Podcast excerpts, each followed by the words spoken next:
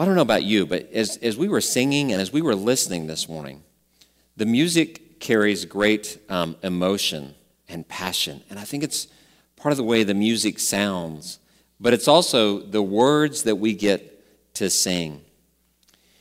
Uh, we, as we think about the music, we sang, There is joy in the world that the Lord has come, and let every heart prepare him room. We feel like the angels when we sing, Oh, come, all you faithful, come and behold him. Come and let us adore him. Christ is born in Bethlehem. Let heaven and nature sing, let earth receive her king. He rules the world with truth and grace. And that is the reason why we come to worship on a day like this, is because Jesus rules the world with both truth and grace. And it is our privilege to come into this place to offer him worship on this day. And so, as we do that, as we prepare to read the scripture, let's offer prayer again to God. Jesus, you are the one that we bring our worship to for your sacrifice on the cross, for your humble birth, for your love for us. And so, God, now open our hearts that we would re- receive your word as we read it and as we understand it. Help us then to understand it and apply it to our lives. In Jesus' name we do pray. Amen. So the scripture this morning is from uh, Matthew chapter 2, verses 1 through 12. This is God's word. After Jesus was born in Bethlehem in Judea during the time of King Herod, Magi from the east came to Jerusalem and asked, Where is the one who's been born, King of the Jews? We saw his star in the east and have come to worship him. When King Herod heard this, he was disturbed, and all Jerusalem with him. When he had called together all the people's chief priests and teachers of the law, he asked them where the Christ was to be born. In Bethlehem, in Judea, they replied, for this is what the prophet has written. But you, Bethlehem, in the land of Judah, are by no means least among the rulers of Judah. For out of you will come a ruler who will be the shepherd of my people Israel. Then Herod called the Magi secretly and found out from them the exact time the star had appeared. He sent them to Bethlehem and said, Go and make a careful search for the child. As soon as you find him, report to me, so that I too may go and worship him.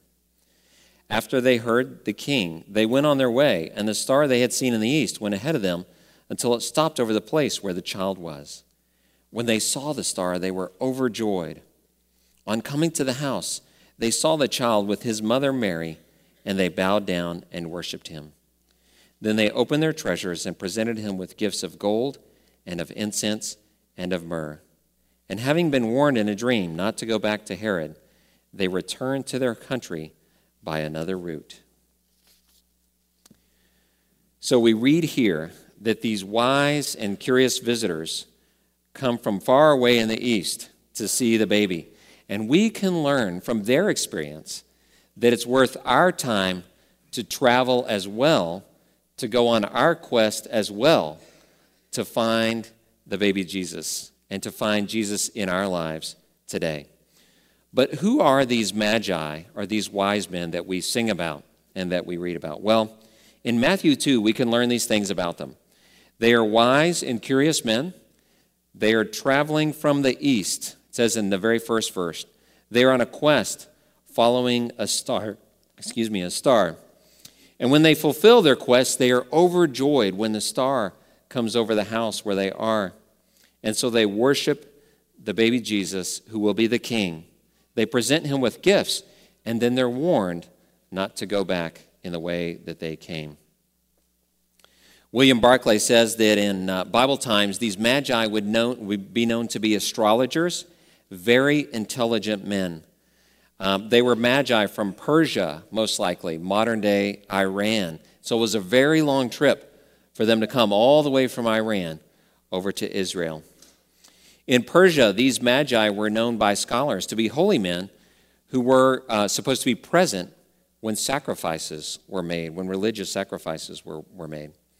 Another scholar, Lloyd Ogilvie, says that these magi were at that time to be known of men of holiness, wisdom, and interpreter of dreams. They were highly respected.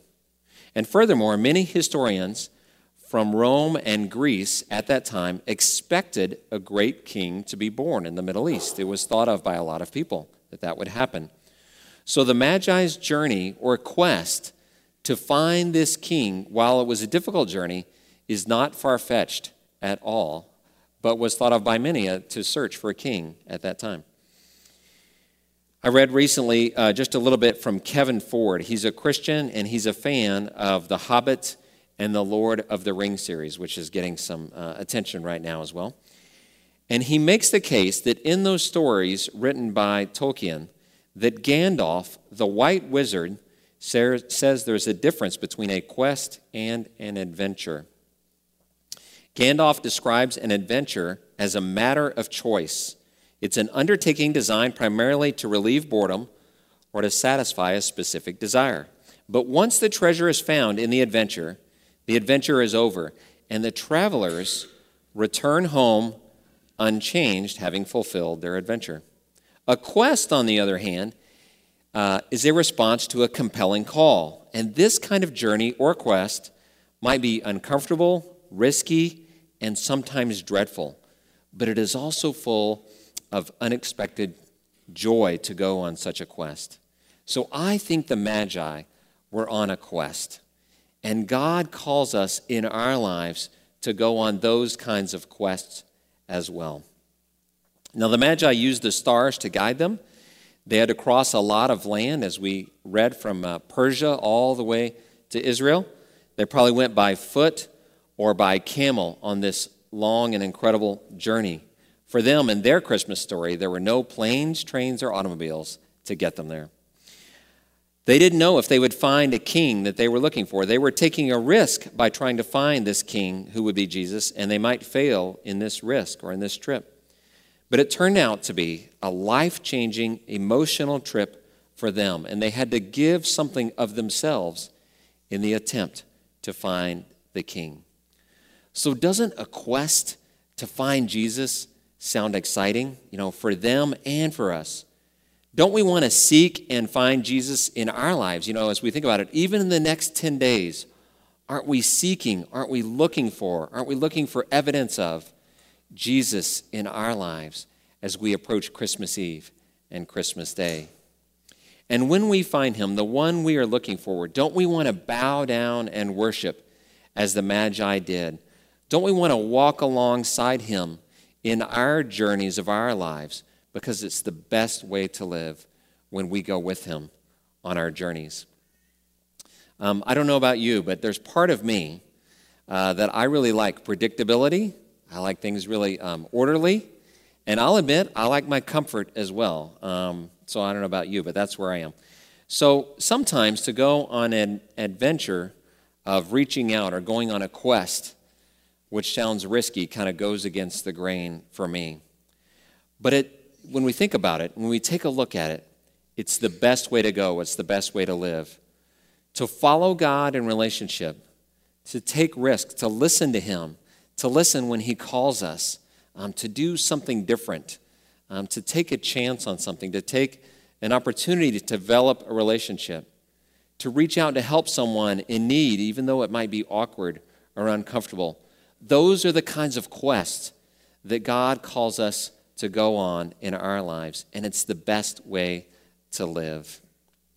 I know when I go on those kinds of adventures or quests in my life, I find that I get uncomfortable. And so when I get uncomfortable, I pray more. I depend on God more in my life. I have to kind of get out of my comfort zone, get out of my box, out of my normal routine. I have to think more about others and I realize that I can't do it all myself, that sometimes my problems or part of the adventure is too big for me, and I have to ask others for help, which is a good thing. Or I have to go back again and again for God, to God to ask Him to guide me on my journey. And those are good places to be in our lives. But if we're not like the Magi, if we desire um, comfort and predictability and even control, we might be a little bit more like King Herod. Now, not totally, but somewhat. So, who's Herod and what's he like? Well, Herod, we read in Matthew 2, was the king. and that he was disturbed, it says in Matthew 2 3, as he heard the news of Jesus being born in his area. He was crafty. It says that he secretly called the Magi together to ask them about when they had seen the star and where it was going, and if they would report back to him so that he too could worship this new king. And so he felt threatened by the presence of, or the possibility of a new king in Bethlehem. So Herod, he was disturbed. It's because he is mean and he likes power and he wants to share his power with no one. He's crafty. He uses this power for bad purposes. He's a liar. He does not want to worship Jesus. We find out later that he wants to kill and to get rid of the baby. Anyone who threatens his power, he wants to be rid of. Herod was described as insanely suspicious of anyone who might threaten him or his kingdom. So we can't totally relate to Herod, at least I hope not for us, that we would use extreme measures to protect ourselves or our authority or our power. But if we think about it on a little lower level, if we're tempted to remain comfortable and predictable and to let nothing threaten our place in life, I believe that God is nudging us or maybe even pushing us through the Holy Spirit to get out of our comfort zones and to think about um, how we might follow Him in a different kind of quest. And when we do that, we are in a better place. And so, as we go to that place of uh, that journey with God, let's look again at the wise men. What did the wise men or the magi do? They, they find the star, they study it, they find the star, they follow it to Jerusalem, then to Bethlehem, where Joseph and Mary were. And then, what is their response to fulfilling their quest?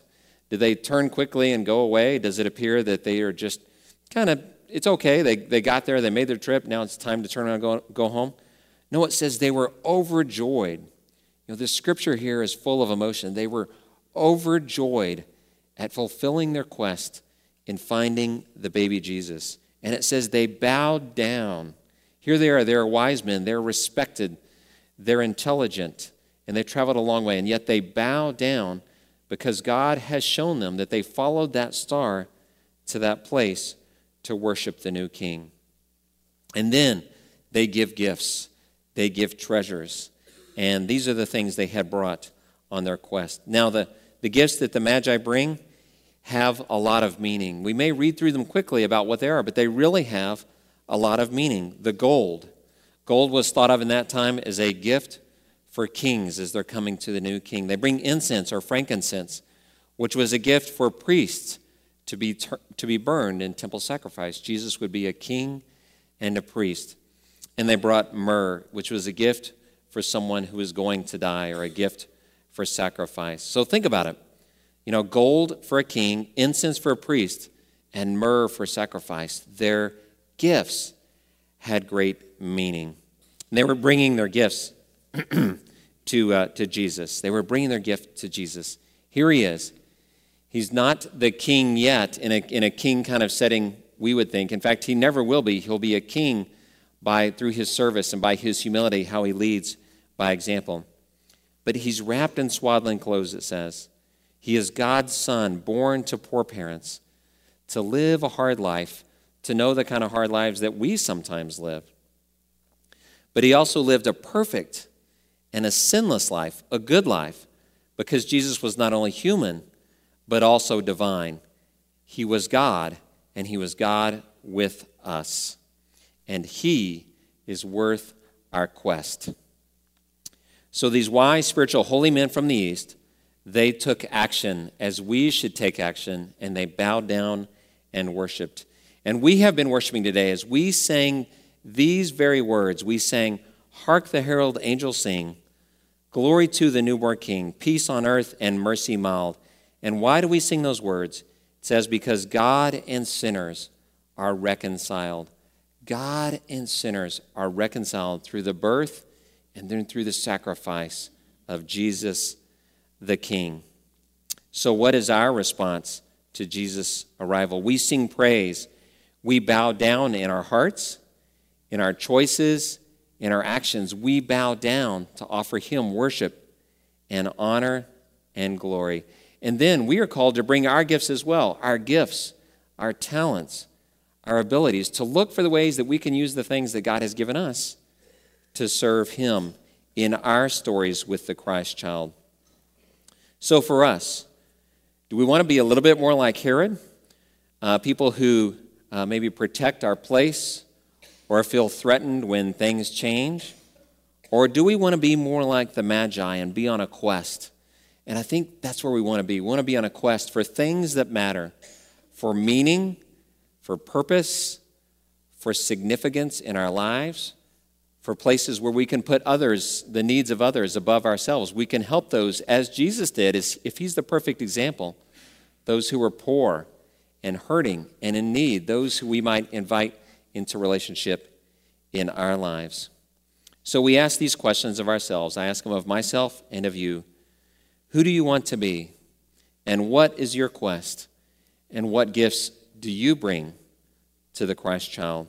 So I encourage you over these next 10 days to listen to God in your life, to see where He wants you to go in this season of your life, and then ask yourself, what kind of quest are you on during this Christmas season?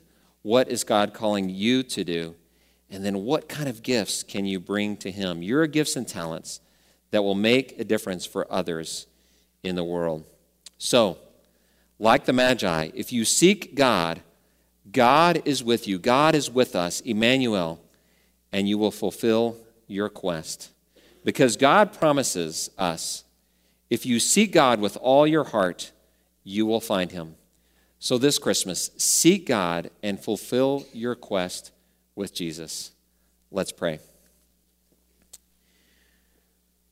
Most loving God, we give you thanks that you love us, that you care about us deeply. Lord, I don't know where everyone is in this room and their lives with you today. Lord, I'm sure we we come from a lot of different places, places where there are things in our lives that aren't right, or places where um, in our lives where there's tremendous joy. But God, wherever we come from today, as we have come into this room, as we've heard beautiful music, as we've sang songs of praise, as we have worshiped you, God, then help us to seek you and to find you in these next 10 days of Christmas, and not to stop there, but to um, continue to go on quests in our lives to seek your will for what you would have us to do, and give us strength to do that. In Jesus' name, we do pray. Amen.